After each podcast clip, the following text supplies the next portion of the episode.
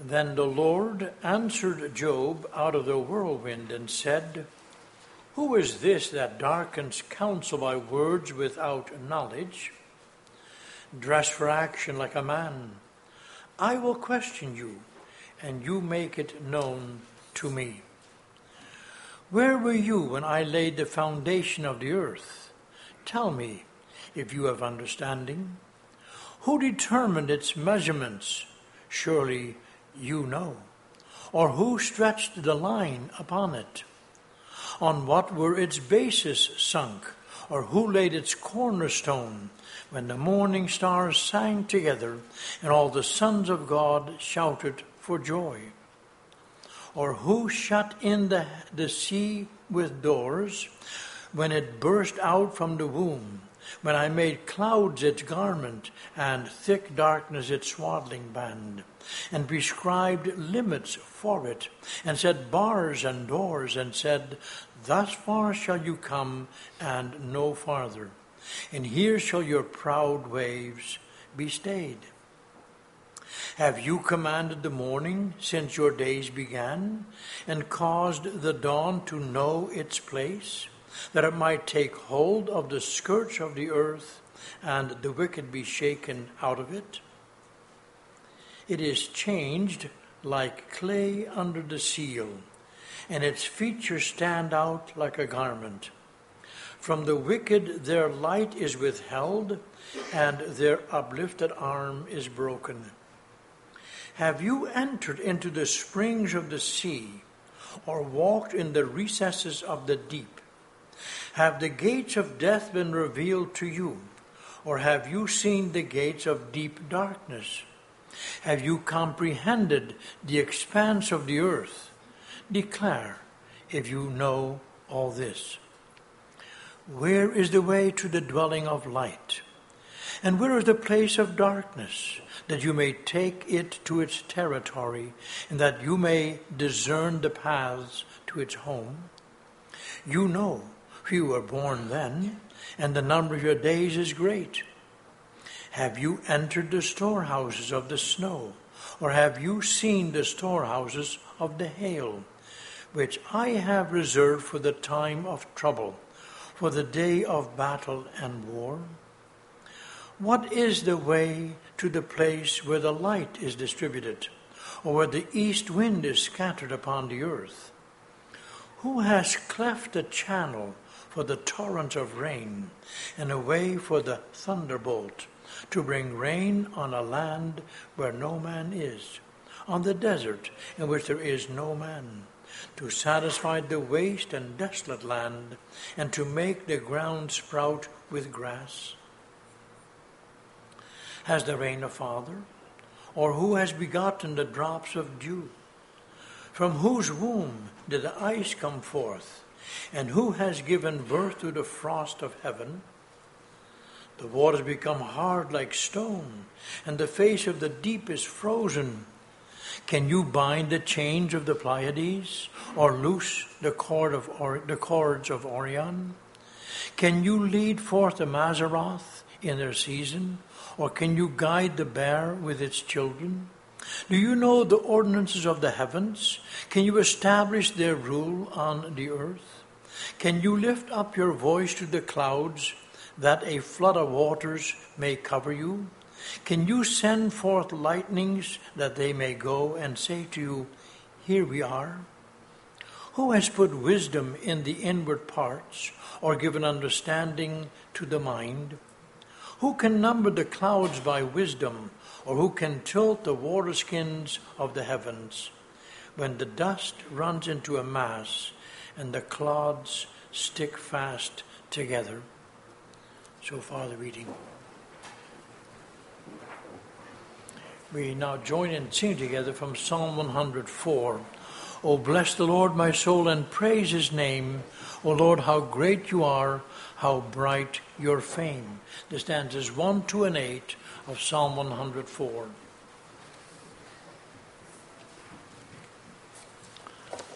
I'd like to listen with you this afternoon to the opening paragraph, the first paragraph of Article 12 of the Belgic Confession.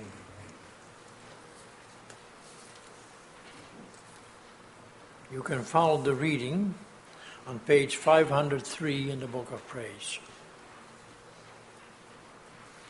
The title is The Creation of All Things, especially the angels. We believe that the Father, through the Word, that is, through His Son, has created out of nothing heaven and earth and all creatures when it seemed good to him, and that he has given to every creature its being, shape, and form, and to each its specific task and function to serve its Creator. We believe that he also continues to sustain and govern them according to his eternal providence and by his infinite power in order to serve man to the end that man may serve his God.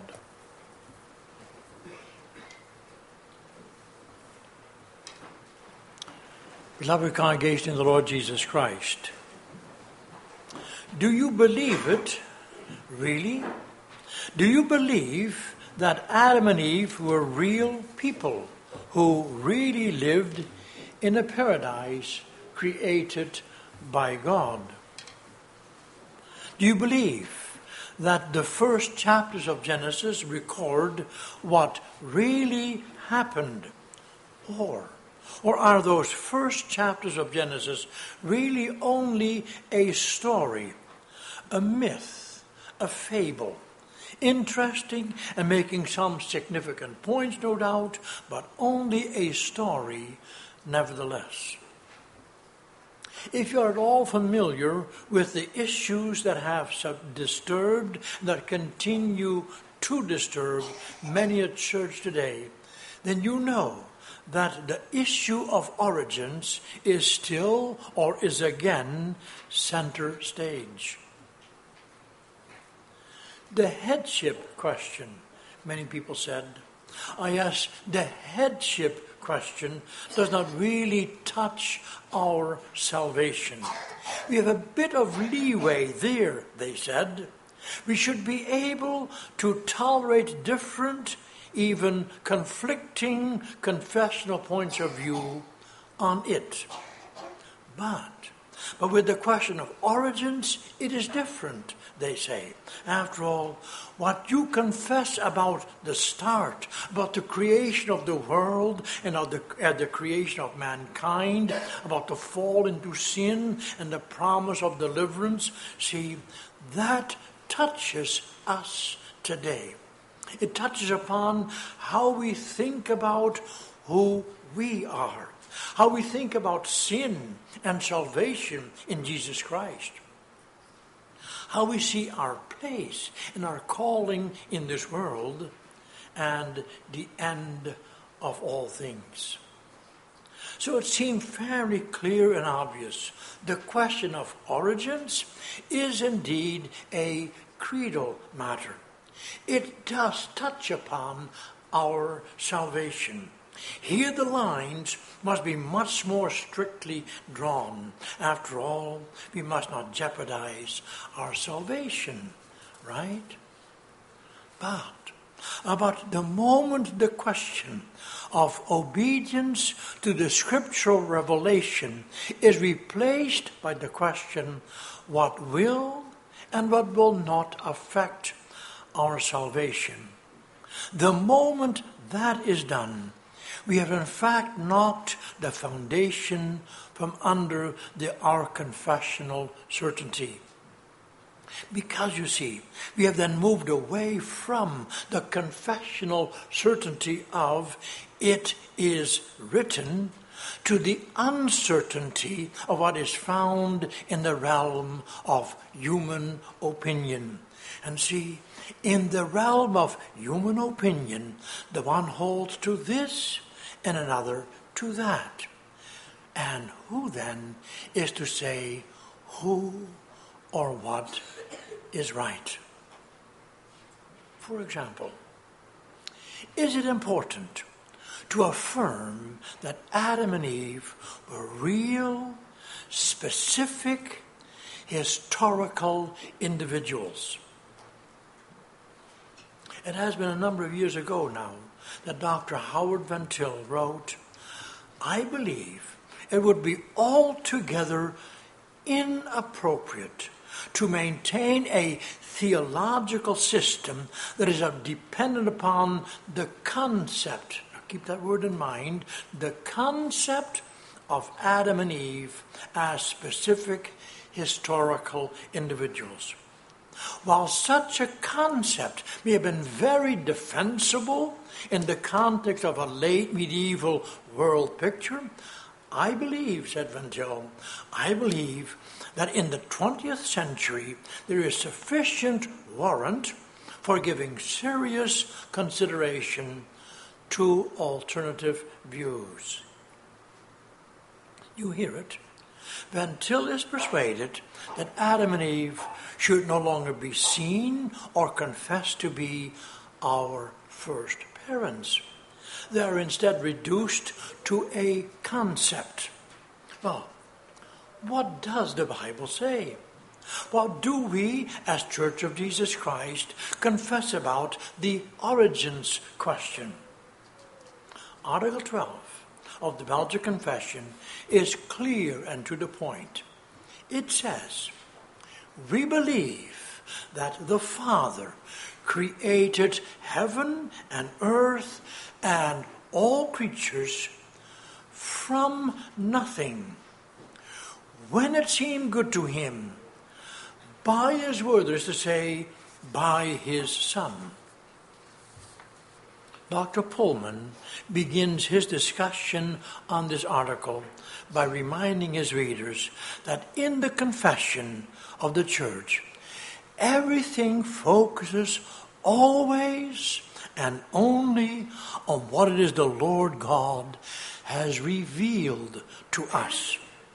The church does not take a bow to science, he says, and she does not consult two sources the Bible and the book of nature. Rather, says Polman, everything the church confesses is rooted in the scripture.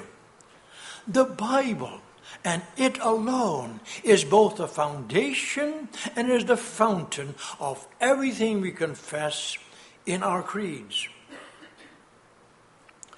We need to say that. Yes, we need to affirm that with emphasis today. Oh no, not because science has no place. It surely has a place in our life.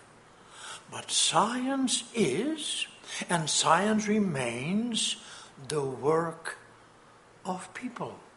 As such, the result, the product, if you will, is always man's word.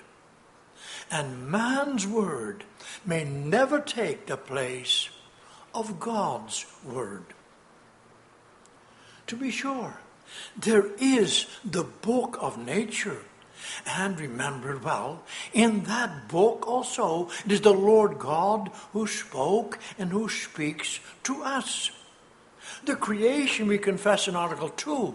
See, the creation is before our eyes like a beautiful, a most elegant book in which all creatures, great and small, are as letters to make us ponder the invisible things of God, His eternal power, and His divinity.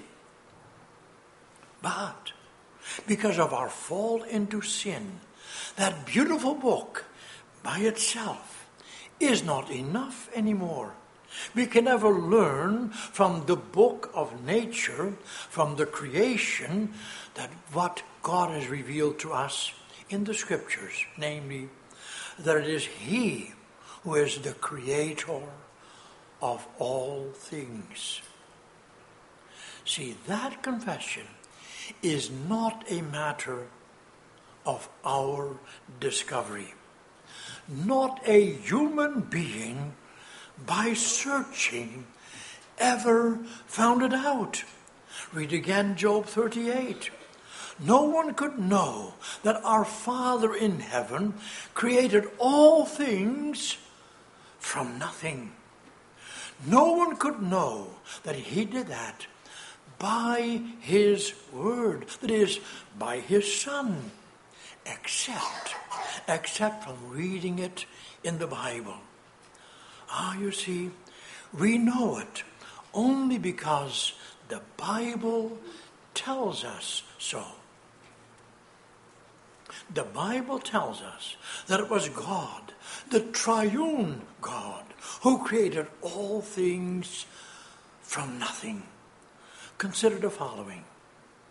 The fourth commandment reminds us every Sunday that it was the Lord God who created the heavens and the earth.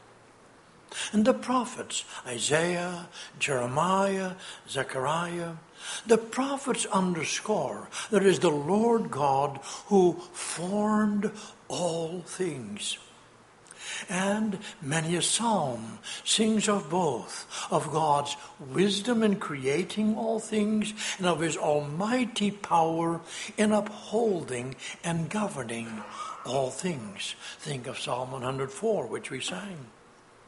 In the book of Acts, we are told that the church, upon the release of Peter and John from prison, lifted up their voice and said, Sovereign Lord, who made the heavens and the earth and the sea and everything in them. Just so the Apostle Paul testified at Athens where he proclaimed to the people gathered on the Areopagus the God who made the world and everything in it is the Lord of heaven and earth. And of the 24 elders, we read in the book of Revelation that they fell down before the throne, saying, Worthy are you our Lord and God, to receive glory and honor and power. For, for you created all things, and by your will they existed and were created. So it is clear. The testimony of Old and New Testament scriptures alike repeatedly underscores the fact that it is God, the Lord, who created all things. He it is who called all things to be by the word of his power. Ah, yes, by his power filled word. And our creed says more. Article 12 also says, very specifically, that the Father created heaven and earth and all creatures by his word, that is to say, by his Son. Well, now, Article 12 does that because it has listened carefully to the testimony, especially of the New Testament scriptures. You see, there are a number of passages which, fo- which focus specifically on the activity of the Son in the work of creation. The opening words of the Gospel of John are very familiar. In the beginning was the Word, and the Word was with God, and the Word was God. All things, it then goes on to say, all things were made through him, and without him was not anything made that was made. People who know the Bible know that John's introductory verses intend to bring into focus what he then writes in verse 14. And the Word, the Word became flesh and dwelt among us. And we have seen his glory. Glory is of the only Son from the Father, full of grace and truth. See, the eternal, the unbegotten Son he is the Word of God incarnate. Well, now, it is through Him, the Word made flesh, that all things were made. He who, in the fullness of time, took upon himself the flesh and blood of mankind, that he might become our Redeemer. He it is who in the beginning was the Creator, because he is our God. Moreover, when the Apostle Paul, in his letter to the church at Colossae, talks about the person and work of Christ, see, then he says of Christ, he, he is the image of the invisible God, the firstborn of all creation. For by him all things were created in heaven and on earth, visible and invisible, whether thrones or dominions or rulers or authorities. All things were created through him and for him. He is before all things, and in him all things hold together. Did you notice? All things. Ah, yes, all things were created in him and through him and for him. Polman is right when he says that there is a mystery here, a mystery which no human being can ever fathom. No scientist could ever discover it. This, that the Father created the world through the Son who is his image, his word, and in whom the fullness of his glory dwells. Remembered well, there is not a laboratory of science anywhere in this world that could or can discover that. No scientist has ever found it as a result of his or her experimentations. It is rather a certain knowledge which they have, and they alone, who by faith embrace the revelation of the Lord given in the Scriptures. Ah, yes, we know it by faith by faith alone. And we must not permit anyone to rob us of that faith by an appeal to science, that is, by an appeal to what is, in fact, the Word of man. Think of it. Can anyone explain the incarnation of our Lord? Can a scientist unravel, unravel the mystery of the birth of Him who is the Word of God, our Creator and our Savior? Surely not. That mystery, it can only be affirmed by faith. We cannot explain the how of it. We can only echo what the scriptures say. The Holy Spirit will come upon you, said the angel to Mary, and the power of the Most High will overshadow you. Therefore, the child to be born will be called Holy, the Son of God.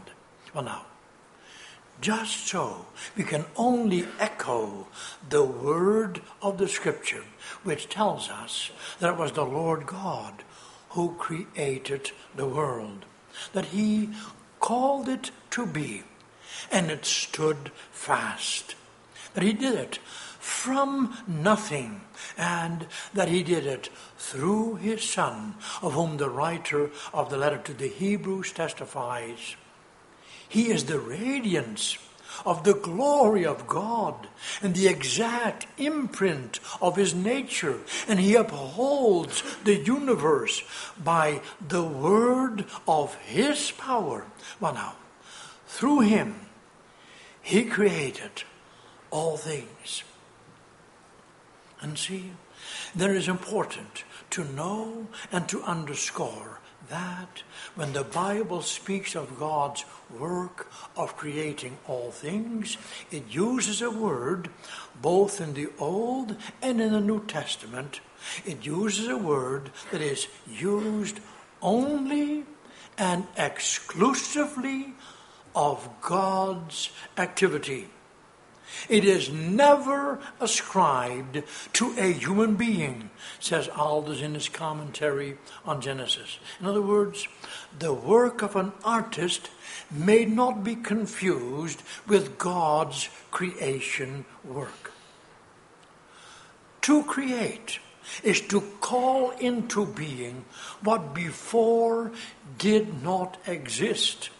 Both Polman and Aalders point out that the word create is used not only to designate the activity of God which brings the world into being, but is used also to describe His mighty works in unfolding and upholding the world.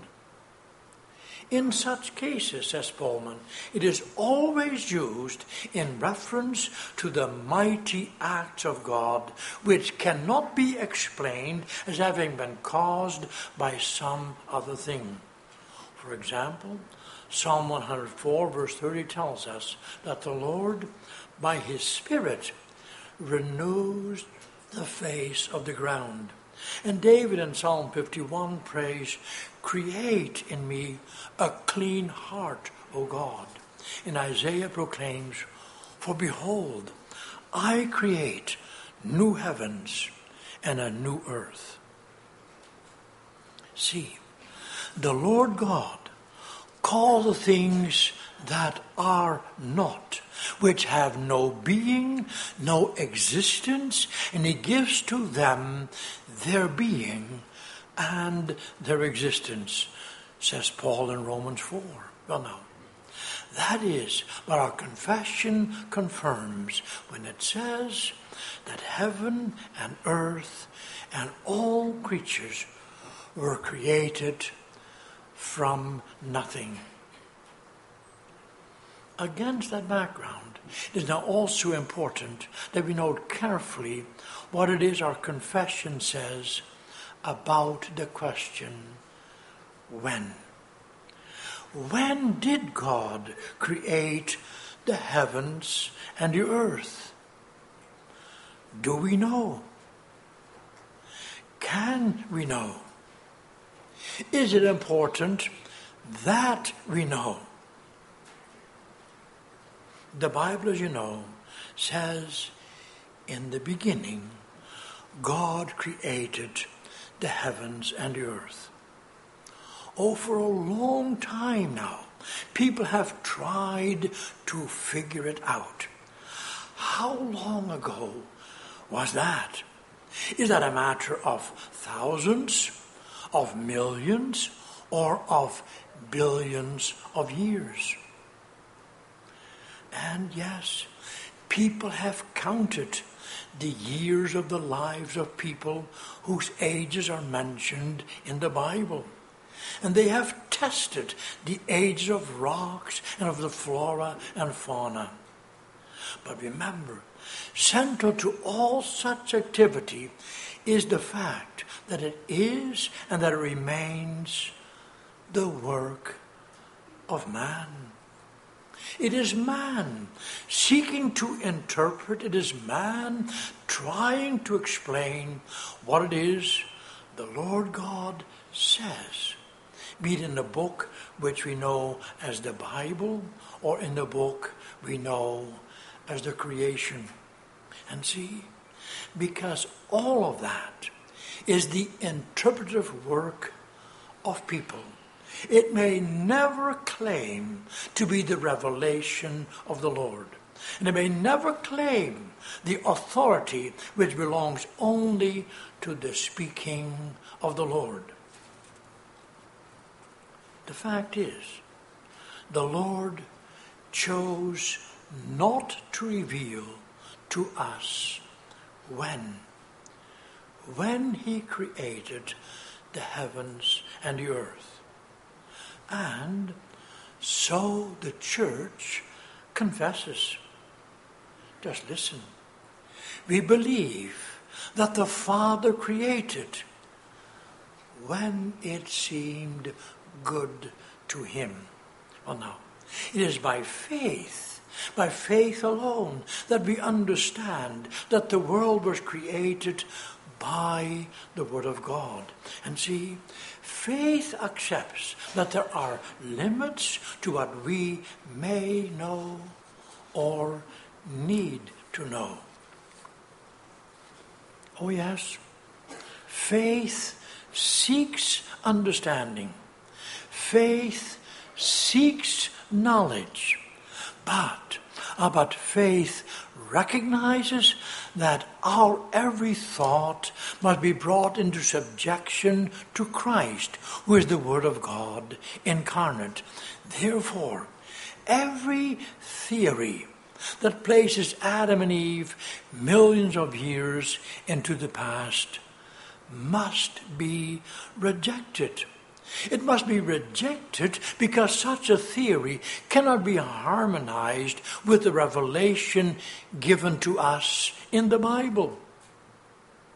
By the same token, every theory that, that, proclaims that we know or that we can know the age of the earth, of the raw material, if you will, must be rejected.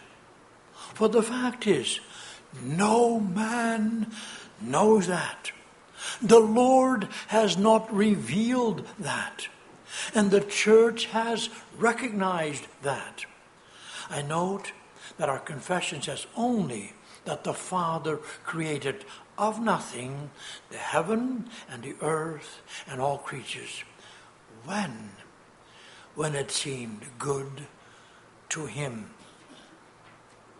In closing, just a few thoughts about the purpose of the creation, about the task of God's creatures.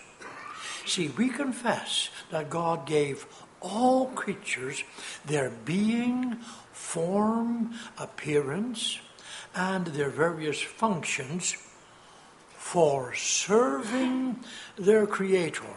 Moreover, He sustains and He governs them all that they all those creatures may serve man in order that man may serve God.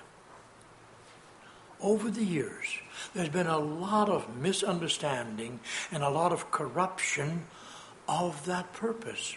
It has moved in two very different directions.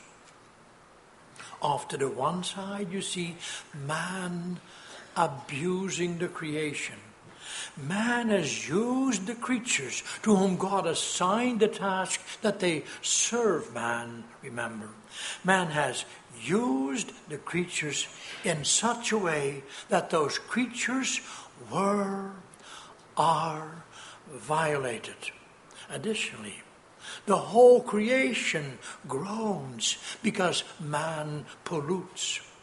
Many a creature suffers because man torments it by his lifestyle, a lifestyle that sacrifices everything in order that man may satisfy his every whim. Off the other side, however, is the ideology of those who deify the creation. They regard it as sacred, as if it, the creation, were really divine. That too is clearly contrary to Scripture. The Bible clearly teaches that the creation is not to be worshipped. They who worship the creature rather than the Creator are self condemned, says Paul in Romans 1. The Greenpeace advocates, therefore, as well as the religion of the native peoples, is altogether in error because they idolize, that is, they worship as divine what God created for the service of man. Remember, God assigned all creatures of his creation the task of serving man, who is the crown of God's creation. God said to man, Have dominion over the fish of the sea, and over the birds of the heavens, and over every living thing that moves on the earth. Oh no, having dominion is not a license to abuse. Surely not. But it does mean a God designed place and task. See, it is a fact. Every creature must serve the Creator. And they are to do that, they are to accomplish that by serving man in order that man may serve God. The farmer who ties up his cattle in a stable or barn may only do that in order that those cattle may the better serve him, so that he in turn may serve the Lord with the fruit of his labors. The psalmist of Psalm 8, contemplating that, sings his song of praise to God. I see he had looked at the beauty and the grandeur of the creation. He had seen the sun and the moon and the stars. Besides them, or beside them, man seems so small, so very insignificant. When I look at your heavens, he says, the work of your fingers, the moon and the stars which you have set in place. What is man that you are mindful of him, and the Son of Man that you care for him? But listen now to his answer. Yet you have made him, man, a little lower than the heavenly beings, and crowned him with glory and honor you gave him dominion over the works of your hands. You put all things under his feet. All sheep and oxen, and also the beasts of the field, the birds of the heavens, and the fish of the sea, whatever passes along the paths of the sea. You can't miss the point. Man, mankind, has an awesome task in God's creation. And the fact is, He, we, we can only begin to do that when we, redeemed in Christ, our Savior and Lord, confess with the psalmist, O Lord, our Lord, how majestic is your name in all the earth. Therein, in so confessing, therein is our blessedness and our joy. For therein we fulfill the task assigned to us by our Creator. Praise the Lord. Amen.